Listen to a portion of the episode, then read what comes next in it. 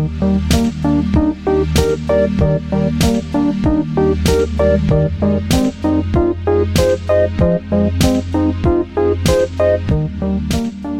to Maintenance Phase, the podcast that wants you to be the best you you can be. it's like a self help phrase. In the context of this show, that sounds very nefarious to me. Your hackles are up. I'm like, mm, I don't know.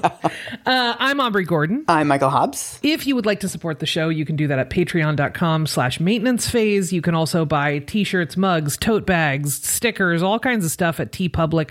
Both of those things are linked for you in the show notes. And today, Michael Hobbs, we are doing a diet book deep dive. We are. I I learned this like three minutes ago because we were supposed to record something else. Yeah, I have changed topics for this episode twice. I am the freshest. So today we're actually going to talk about a diet book that our listeners probably haven't heard of. Okay. It was not a bestseller. It didn't have a bunch of celebrity devotees.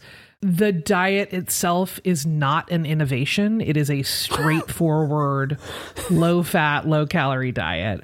But it is an absolutely fascinating encapsulation of a bunch of cultural ideas about dieting, about being fat, and about gender and sexuality. God, is it like the Phyllis Schlafly diet or something?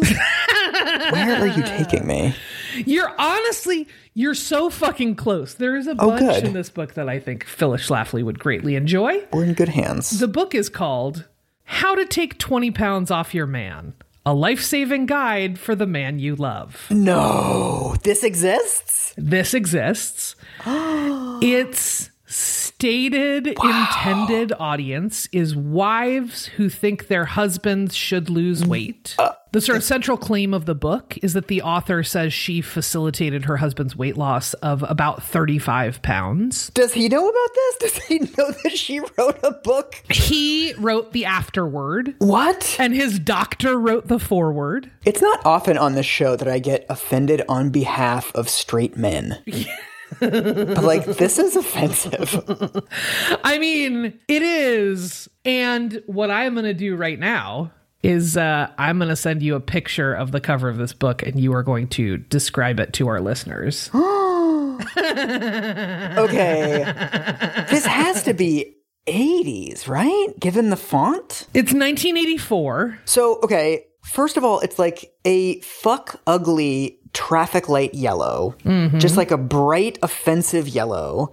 And then it says how to take 20 pounds off your man. And then there's a photo of a couple, and they chose like a suspiciously attractive couple. Like they look like Barbie and Ken. The photo on the cover is stock footage, Sears photo, magic. And then it's her, she's behind him and like putting her hands around his waist, and she's got a tape measure. And she's measuring his waist. And I'm trying to see, I'm zooming in to see what is the actual measurement. It says 19, but that can't be right. this man does not have a 19 inch waist. No, I think they're using this measuring tape as a prop. I don't think they're Yeah, actually trying real- to get a measurement of this dude's weight. I'm livid. He really looks like he should be on LA Law. Oh, and I just noticed, okay.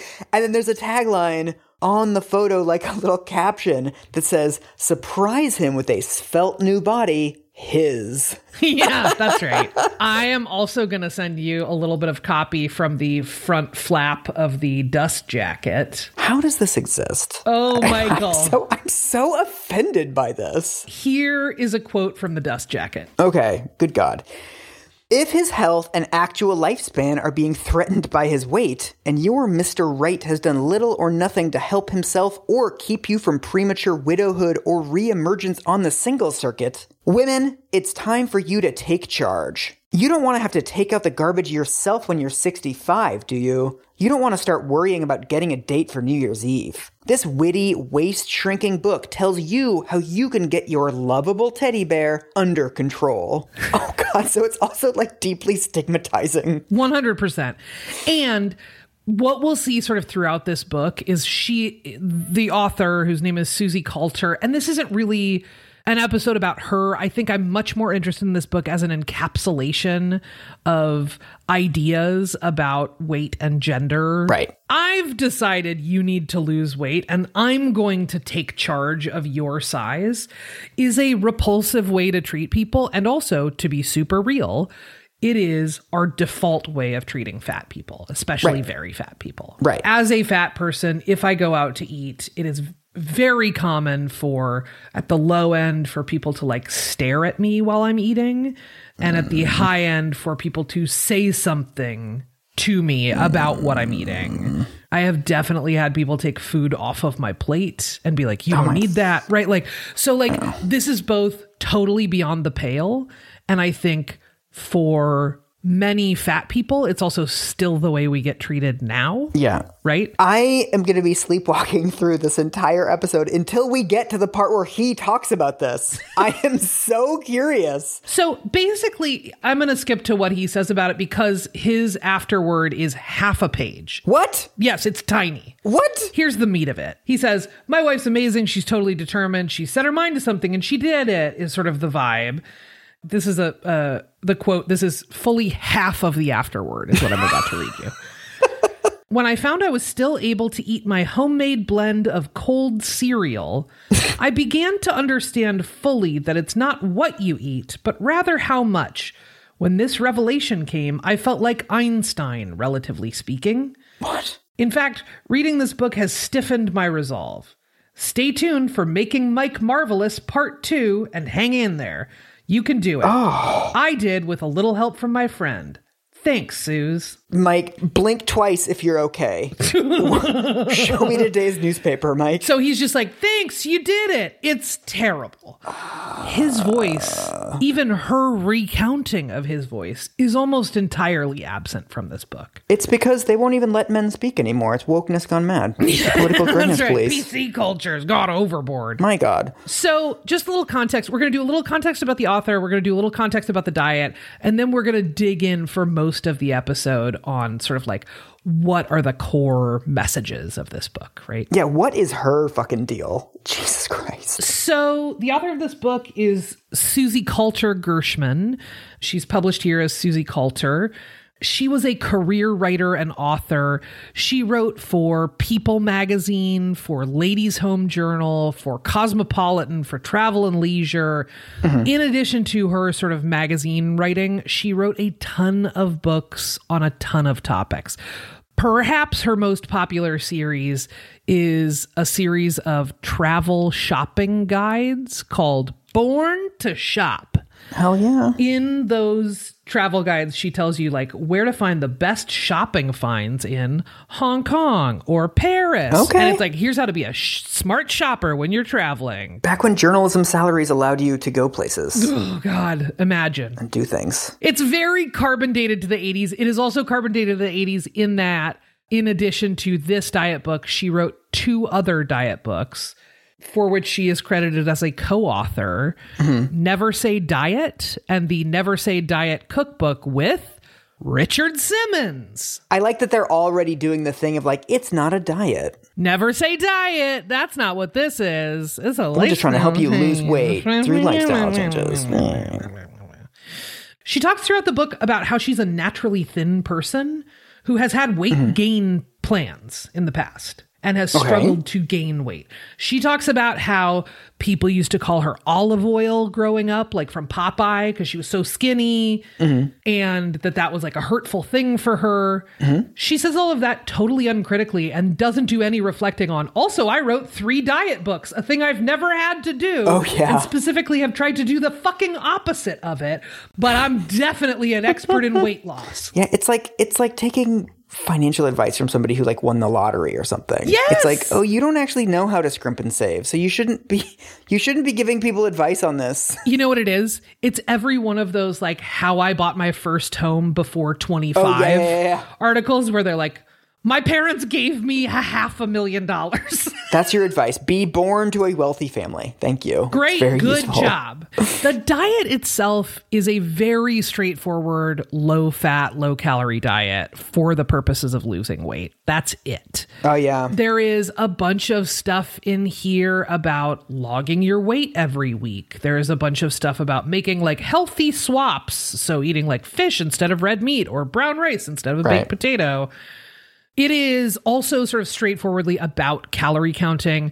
She recommends wives cutting their husband's calories to 1500 to 2000 calories a day Okay. like I say, like this is like a very straightforward, low fat, low calorie, whatever.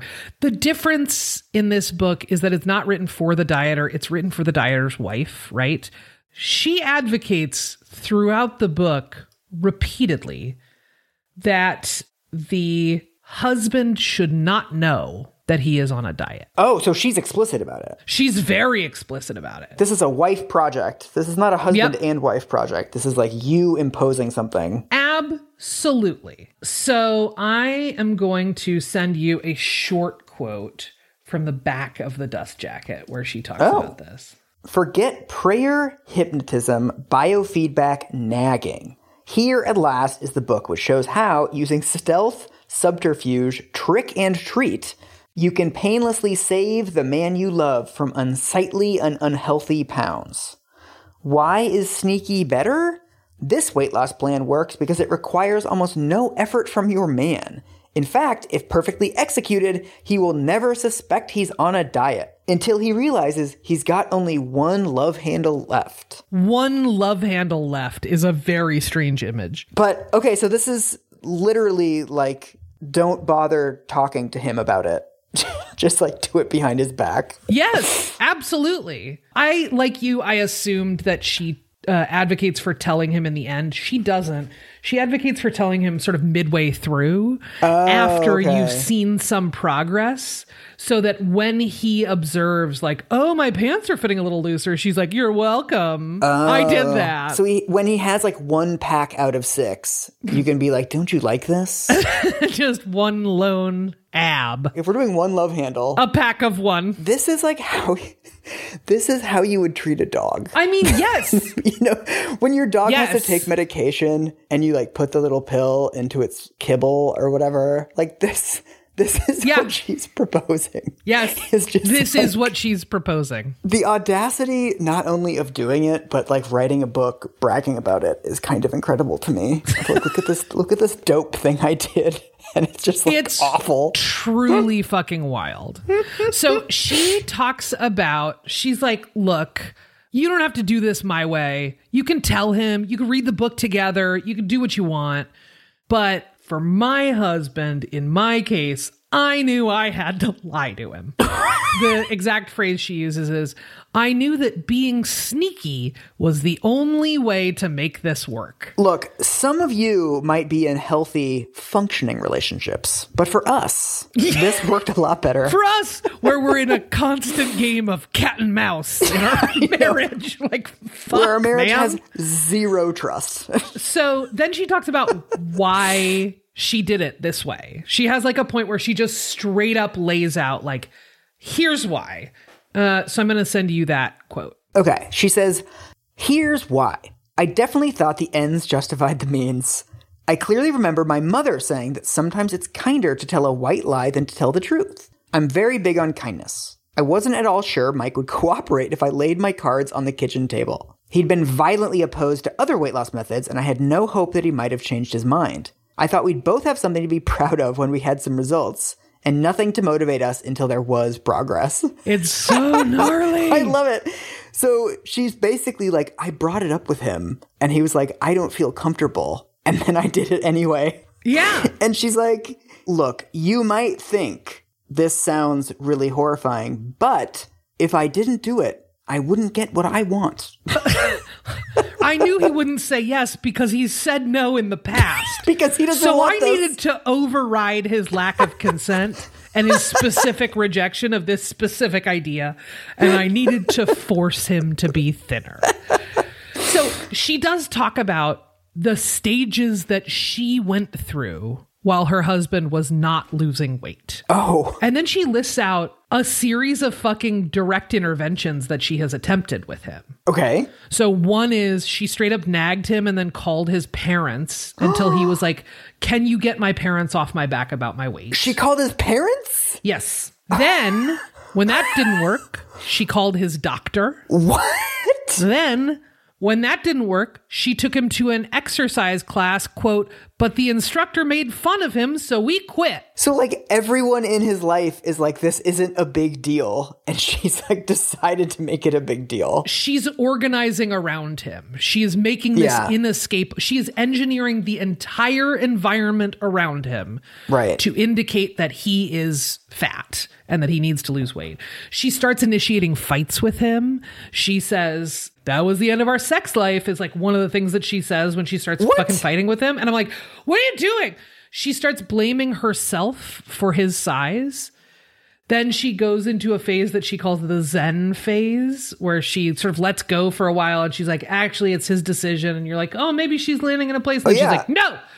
the final stage of these sort of six stages is, quote, fury and determination. Okay. Quote, Zen was bullshit. If he couldn't do it, I could do it for him. I love that she reached a point of maturity of just like, it's his body, it's his autonomy. And then she just breezed right past it. Then she was like, She's just kidding, burn it down. She's like, I'm in charge here. Why would I respect his boundaries when I could not do that? Unbelievable. so much of the book is about how do you keep him in the dark. She has this whole section where she talks about like, okay, you're going to be serving him less food. It's going to be slightly different food, but you don't want him to feel like it's different.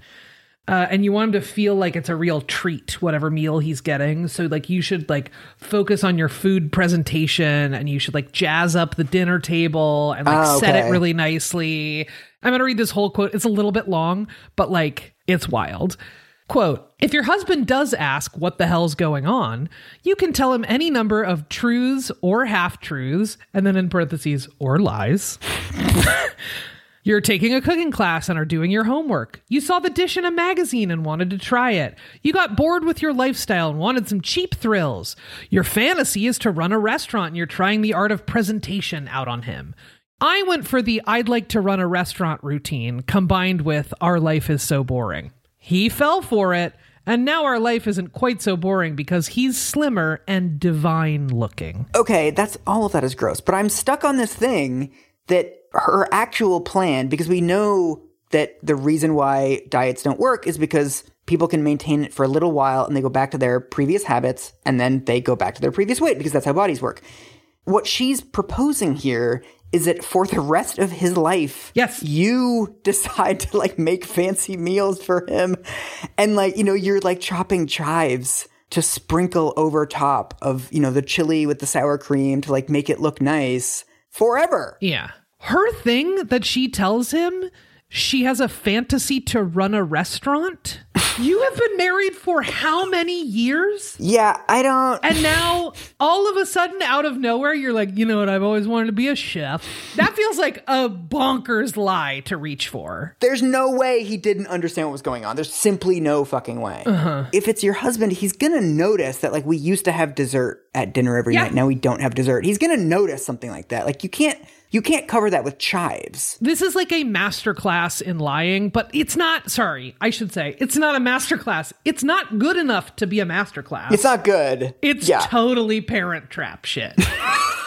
she talks about a whole section that she calls the Great Kitchen Lockout. oh no. That whole section is about how to restrict your husband's access to food at home. she talks about, hey, you might have kids and you might have to have some kid foods in the house. If you do, hide those in a separate part of the house. Tell your kids where they are and make it clear to them that those foods can't leave that area of the house so your dad doesn't find out. Wait, what? Tell your kids to lie to your husband? Yep. There are like different strategies for how you control what your husband eats. She talks about a woman who, quote, took weight off her husband by actually locking him out of the kitchen. Oh, she put padlocks on each of the cupboards. While I find this expensive, troublesome, and indecorative, it did work for her. I prefer the modified lockout, which operates with words rather than hardware.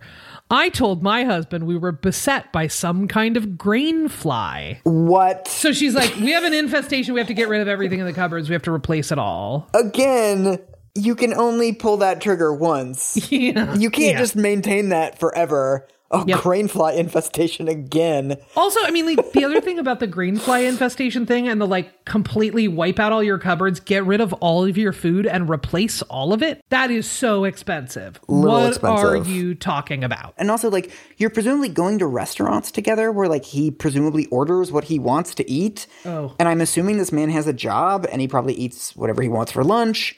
The only way to do this is to, like, prevent him from consuming food in all of these other venues, too, which, again, just does not.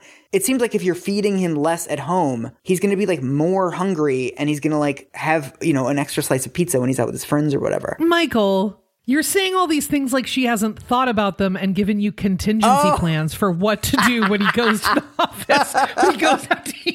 That's so dark. That's so dark. It's I am this is discomfort laughing because it is so ridiculous and ghoulish and fucking horrible. I'm so excited for the details of this plan. She says that if you have told him, she has this whole thing where she's like, notify him a few days ahead of time that he's going to be going out to eat so that he can, quote, hoard a few extra calories. Okay. He's like essentially like under eating or eating fewer calories in the lead up to this so that he can sort of.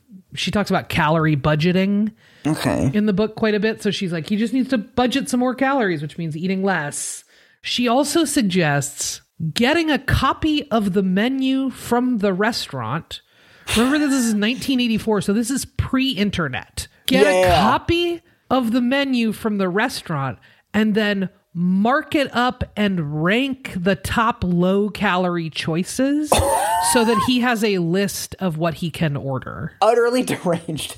This is, I thought it was going to be like order for him, which is Nope. super patronizing, but it's way less work than this. This is like a part time job at this point. Hang on, let me find this. let me find this fucking quote.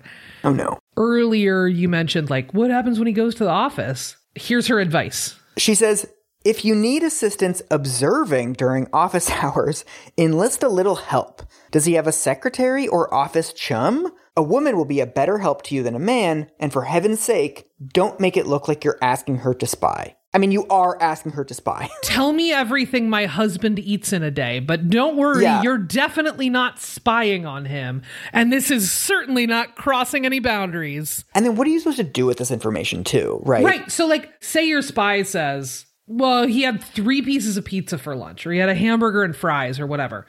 What do you do when he gets home, even if you want to keep it secret? Mm-hmm. Do you just like not give him dinner? Right. It's it's just gonna be carrot sticks again tonight, sweetie. It's just awful. And I mean, like, I think here's the other thing. Again, enlisting a coworker to monitor your partner is a thing that abusive partners do. Yes. We have talked before on the show about how oftentimes when I hear things that morally offend me, my like involuntary response is laughter, oftentimes, because like my emotions don't know anywhere else to go. The problem I'm having throughout this episode is that like this is this is straightforwardly abusive behavior. Yeah. But there's something about the combination of this utterly reprehensible behavior, the total lack of self-awareness in describing that behavior and bragging about the behavior in like a how-to book that is genuinely challenging my brain and my body to know how to react. Because everything, I mean, everything we've talked about so far is like completely indefensible, but it's fascinating to me that it's packaged as like, here's a self help tip, life hack, call his office and spy on him. Like, there's something so not funnily funny about it. Right? So like all all of these solutions, you're going to manipulate and control what he eats. You're going to enlist his doctor, his parents, and his coworkers. You're going to disregard what he specifically tells you about this specific thing because you know best because you're the thin one. Mm-hmm. This is a type of abuse that happens in intimate partner relationships, it happens in Yeah. parent child relationships, it happens all over the place that people think that it is like a loving act to restrict the food and try and manipulate the body of someone that they say that they love, right? I can't tell you the number of fat people who have written into me and told me about their parents putting padlocks on the refrigerator or kitchen cabinets when they were growing up. Yeah.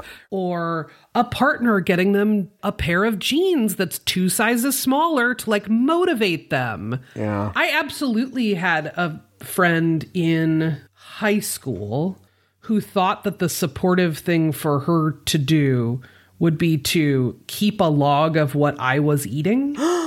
No. Yes, absolutely. She was like, I'm helping. Right. It was also like the late 90s. I'm in high school. There is zero counter messaging.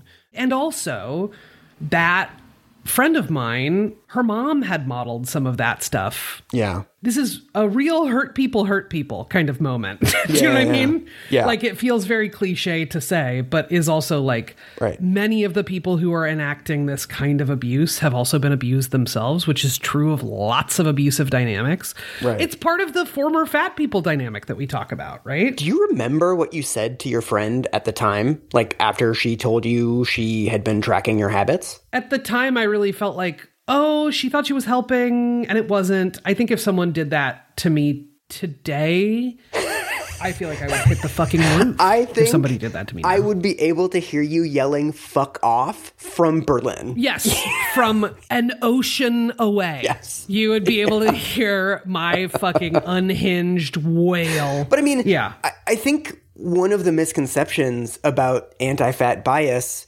is that the worst forms of it come from strangers. yes. You know, we've all heard these stories of fat people having someone yell at them from a car or say something horrible to them in like a restaurant or a grocery store. But when you look at the actual survey data, what actual fat people say is that the most hurtful forms of discrimination come from loved ones. It comes from family members, it comes from romantic partners, it comes from friends. Yeah. And I think one of the lessons from this form of abuse is that, like, when you're close with somebody, you have to be more careful rather than less careful. Yeah. This is a book that is enlisting women in policing the bodies of their partners. And sort of throughout the book, you get a real sense that she's like, also, you should probably do this for everybody. Right. She talks about like your duty as a mother is to not let your kids grow up to have quote unquote weight problems. It is truly like, I think part of what makes this book so interesting to me, right? And we'll get into this later, is like, there is this belief that thin women sort of pay the ultimate price for anti-fatness. That's how we treat it culturally. That like the worst thing you could do is call a thin woman fat, not treat a fat person like shit, right? Right. You can see this in like the amount of media that we get when Lizzo deals with anti-fatness versus when like someone calls Britney Spears fat Right. we collectively center thin women's experiences. So thin women center themselves, but they do that in a way that is totally uncritical of this shit, which is the ways in which they are actively policing other people's bodies, actively judging other people and trying to manipulate them.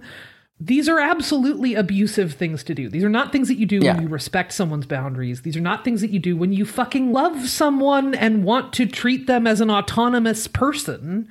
This is like girl boss fucking diet abuse shit. Did he write a book called, like, What to Do When Your Wife is Trying to Kill You? it reminds me of, you know how there's Munchausen syndrome where you sort of fake having illnesses?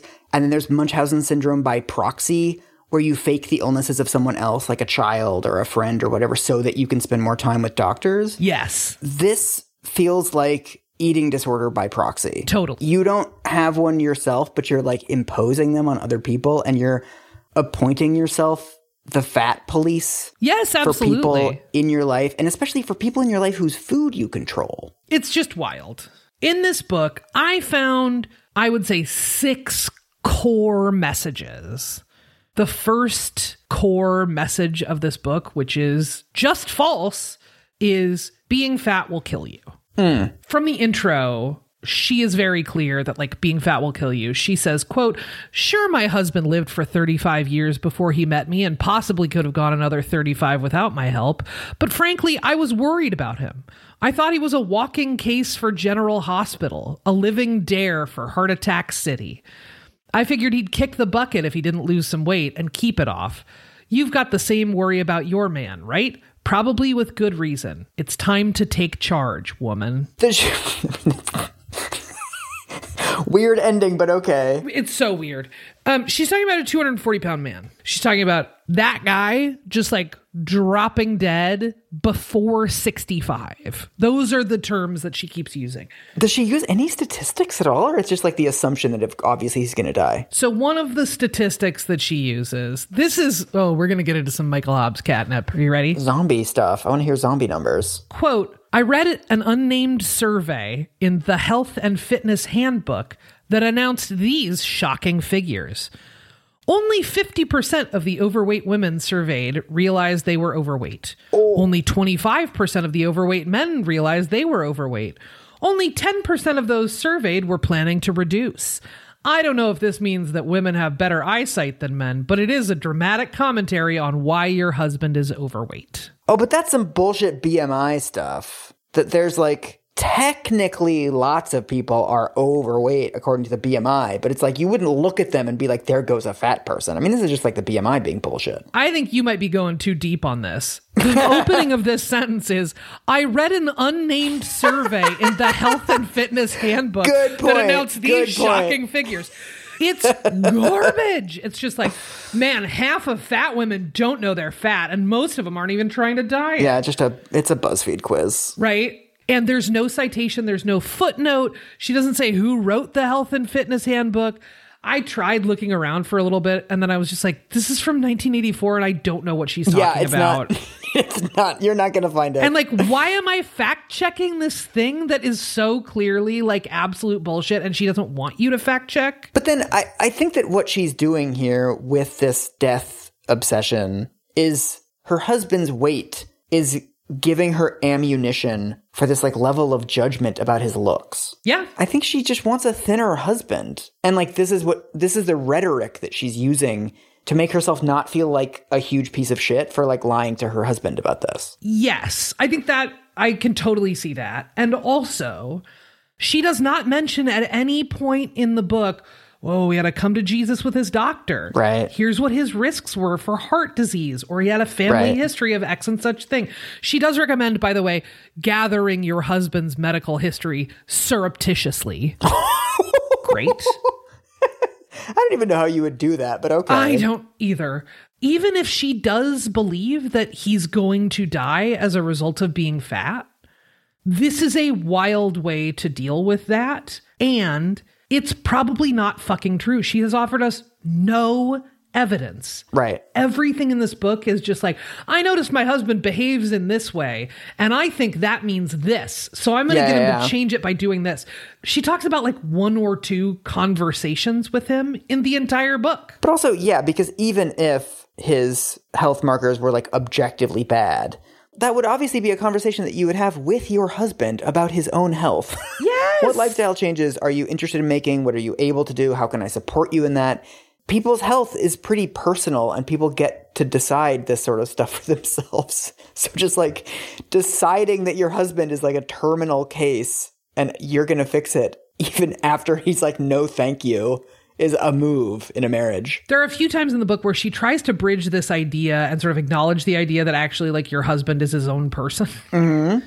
So I just sent you a quote about her approach to that. Okay, she says, Your job is not to run your husband's life. If he's interested in being in prime physical condition, that's his business. Your business is feeding him low calorie, healthful foods and keeping his weight at a safe level. I know you can mind your own business and help your man live longer. None of what she's talking about is minding your own business. It's just pure contradiction, like sentence to sentence. It's like that's his business, but your business is meddling in his business. His business. Yeah, exactly. Exactly. So that actually gets us to the second sort of core message of this book mm. is that fat people's narratives of their own bodies are lies. Mm. She writes extensively in this book about like, oh, your husband's going to give you all these excuses. She has a whole section where she talks about like typical male excuses. He's going to tell you he's deeply uncomfortable with the active manipulation that you're doing. Typical husband behavior. Oh, typical male excuses.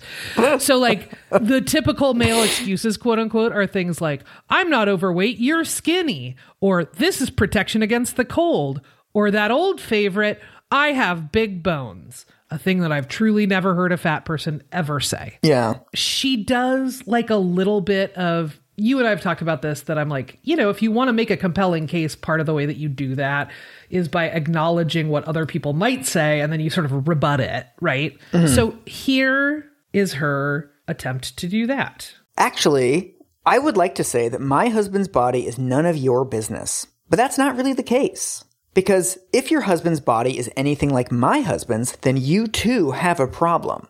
My husband is built like his parents, which is to be expected. Genetically speaking, he could never look like Abraham Lincoln or Ichabod Crane. But still, he could look like a thinner version of his parents and be a lot healthier. Oh, so he comes from like big folk. And he said, like, I'm just like supposed to be big. And she's like, no, you're not. So she also has, I just sent you. so I just. No. I just sent you. There's a chart. So throughout this book, she has a number of worksheets where you're filling in. She genuinely has one for like, for a couple of weeks before you start, write down everything your husband eats. Oh my God. You're like monitoring your husband. We have not even scratched the surface of how much you're monitoring your fucking husband. so it's so rough. In the chart that I just sent you, she's got a weigh in, like a weight charting thing over the course of the diet, over the course of 12 weeks, is what she lays out. It's called Chart His Progress. Chart uh-huh. His Progress. Uh-huh. And it says day one, guesstimate his current weight. And then I guess the end of this, she's calling the tell all day, you confess he weighs in.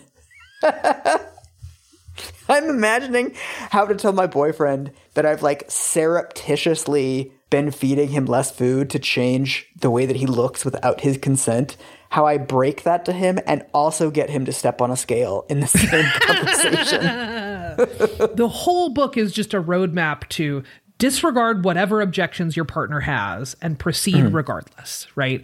There's no point at which she says, actually, if he says this or if he objects really strenuously, then you should just drop it. Like, there's no mm-hmm. point at which she even acknowledges maybe this isn't the right plan for you. Even like perfunctory. Nope, nope, nope. Do it no matter what. Incredible. There's one point at which, well, actually, there is one moment where she acknowledges that, and it is in our next section. Okay. The next sort of core message of this book is that if someone looks too fat, then they are too fat. At least, at least she admits it. It's like this is about physical appearance. Yeah, this is about how people look. She says repeatedly throughout the book that if someone is quote unquote cosmetically overweight, then they are quote unquote medically overweight. What even are these terms? fully making shit up. So here is one of her suggestions when she's like, How do you figure out if you're too fat or if your husband is too fat? Oh no. I just sent you the quote. She says, I've also heard of the mirror test, which is simple enough. You stand in front of a full length mirror naked and take a cold, hard look at yourself. If you are cosmetically overweight, you need to lose weight. This test does not work for anorexics, please note, because no matter what they weigh, they still think they are fat. But I must assume you would not have bought this book if your man was anorexic. Besides, most anorexics are women. Okay. Right. Okay. In a fucking suggestion to get naked and stare at yourself in the mirror and list your flaws and decide if you're too fat. She's like, Oh, also, you probably shouldn't do this if you're anorexic, but I assume you're not anorexic because you bought this for your husband and you wouldn't buy this if he was anorexic. Come on. People with eating disorders famously never buy diet books. Honestly. Now that, now that all the people with eating disorders are gone, we can have a nice romp through this diet book. That's that's her logic. The message here is if you, a thin person, think that someone looks too fat for your taste, then not only do they need to lose weight, but you need to manipulate their behavior to make them thin. Right. It's a license. I would say a core underlying message of all of this is that a good partner manipulates their spouse. Nice. Like a core tenet of what she's arguing is manipulation is critical to this, and you're doing it mm-hmm. because you love him, right? Mm-hmm. So she advocates throughout the book for monitoring your partner's food without telling them. Yeah. Like I paid attention and I noticed my husband always had a snack at 10 a.m. with his coffee and then one before bed. So when I was building out his diet plan, I made sure that he had snacks at those times, mm. but I just made sure they were other things. She's also like, I always made sure he had dessert. And then you look at the list of desserts and it's like a Weight Watchers frozen dessert thing or a half a pound of cherries. Half a pound. I will say also the other recipe that really stuck with me. I'm just going to tell you about the recipe now because it's really something. Most of the recipes honestly look fine. They look like sort of standard issue, low fat diet shit. There is one in particular where I was like, absolutely not. And that recipe is a recipe for Cornish game hens. You roast Okay. the Cornish game hens whole. When they come out of the oven, you take the skin off because it's the 80s, right? Oh my god. and then you top them with a sauce that is made of two ingredients. Those two ingredients are canned cherries and grape juice. Wait, what? no. You warm Aubrey. up some canned cherries. Aubrey. You drain the canned cherries and rinse them off so they don't have the goo on them. Don't go That's wild, a fucking Michael. typo. Aubrey, that can't be real. You that put them in a real. saucepan That can't be real. some grape. so gross. It's like a melted popsicle on top of a fucking pigeon. Anyway, get out your canned so cherries and grape juice. I was like, no. Because the other thing is, like, this is all 80s diet foods. So there is 100% a recipe in here for like enchiladas that you make in the microwave. And she's like, you'll be oh. amazed at how fast it cooks in the microwave. Oh no, sweetie. Is Sweet. You're not going to run a restaurant like that. One of the core messages also is that it is women's job to make sure that everyone is thin, including their own husbands, right? Mm-hmm. There is a section where she talks about the header says man fat as a feminist issue. I'm dying to know what she says here. She talks about how feminism was supposed to liberate us, but now most of us have jobs and then we also have to come home and do all this work. And she says, Life is hard, but it's harder still without a husband. Oh no, that's like her angle? That's her angle. Somebody missed the entire movement. Uh. she, in this book, is talking to ostensibly straight ladies who are married to ostensibly straight men, uh, and is talking about sort of how women are responsible for men's weight because women do the cooking and serve up the food. She talks about how at one point she says she gives him larger portions of food because that's what you do with men. Oh, yeah. Right? And she says, quote, I cater to his food needs because he's the king of the castle. Even independent women make sure the cabinets are stocked with their husband's favorite foods. Why does this feel like this was written in like 1937? she has a job. She's a she's a magazine reporter. Yeah. It's weird that she's just just accepting the fact that it's her job to treat him like again a dog that she's like supposed to have all of his favorite treats in the house. I would say overall, this book is as much a treatise on heterosexuality as it is on weight loss. Like, genuinely. You love it. Oh my God, I fucking love You it. You got to use the word heteronormative in your notes like 300 Oh times. my God. The number of times that I typed out compulsory heterosexuality, Michael. You're like queering the diet book. I sure am. This is my undergraduate thesis. Here we go. this whole book is about this author's husband, but she does talk quite a bit about like how it's a mother's job to make sure that their kids don't grow up to have quote unquote a weight problem. Mm. She talks about how when she met her husband, she liked what they both describe as his quote unquote pudgy body.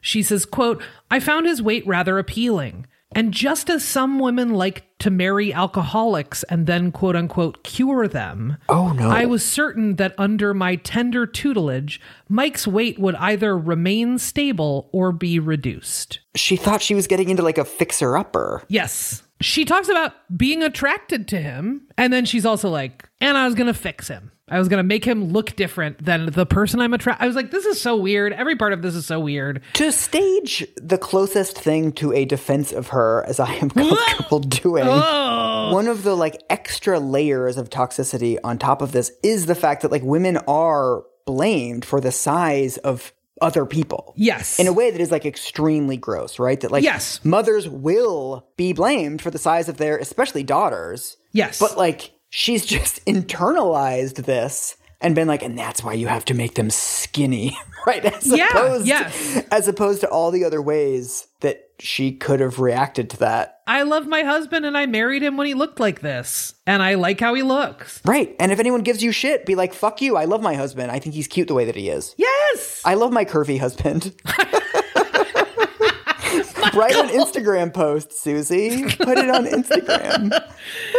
yeah. I mean, like, there is no world in which she's just like, hey, maybe your husband's fine. Yeah. No, she's articulated this whole thing as this incredibly high stakes venture where it's like, if you don't succeed in manipulating him, he will die and it will be your fault. And then your Right. life will get harder because you're going to have to take out the trash. Right. She frames basically like almost all of the husband's eating that happens off the diet as binging. Well, it probably is. He's probably hungry all the time, this poor guy. Right. So, like, yes, binging is a very natural response to restriction. Like, Yeah. he is having a normal, natural response to, like, you are restricting how much food he has. He is accustomed to consuming a certain amount of food. He's not having that fucking amount of food. Of course, he's going to eat more Yeah. than that. He might be hungry and eating to the point of satiety, and she might be horrified at him eating Right. enough food to feel full. We just don't know.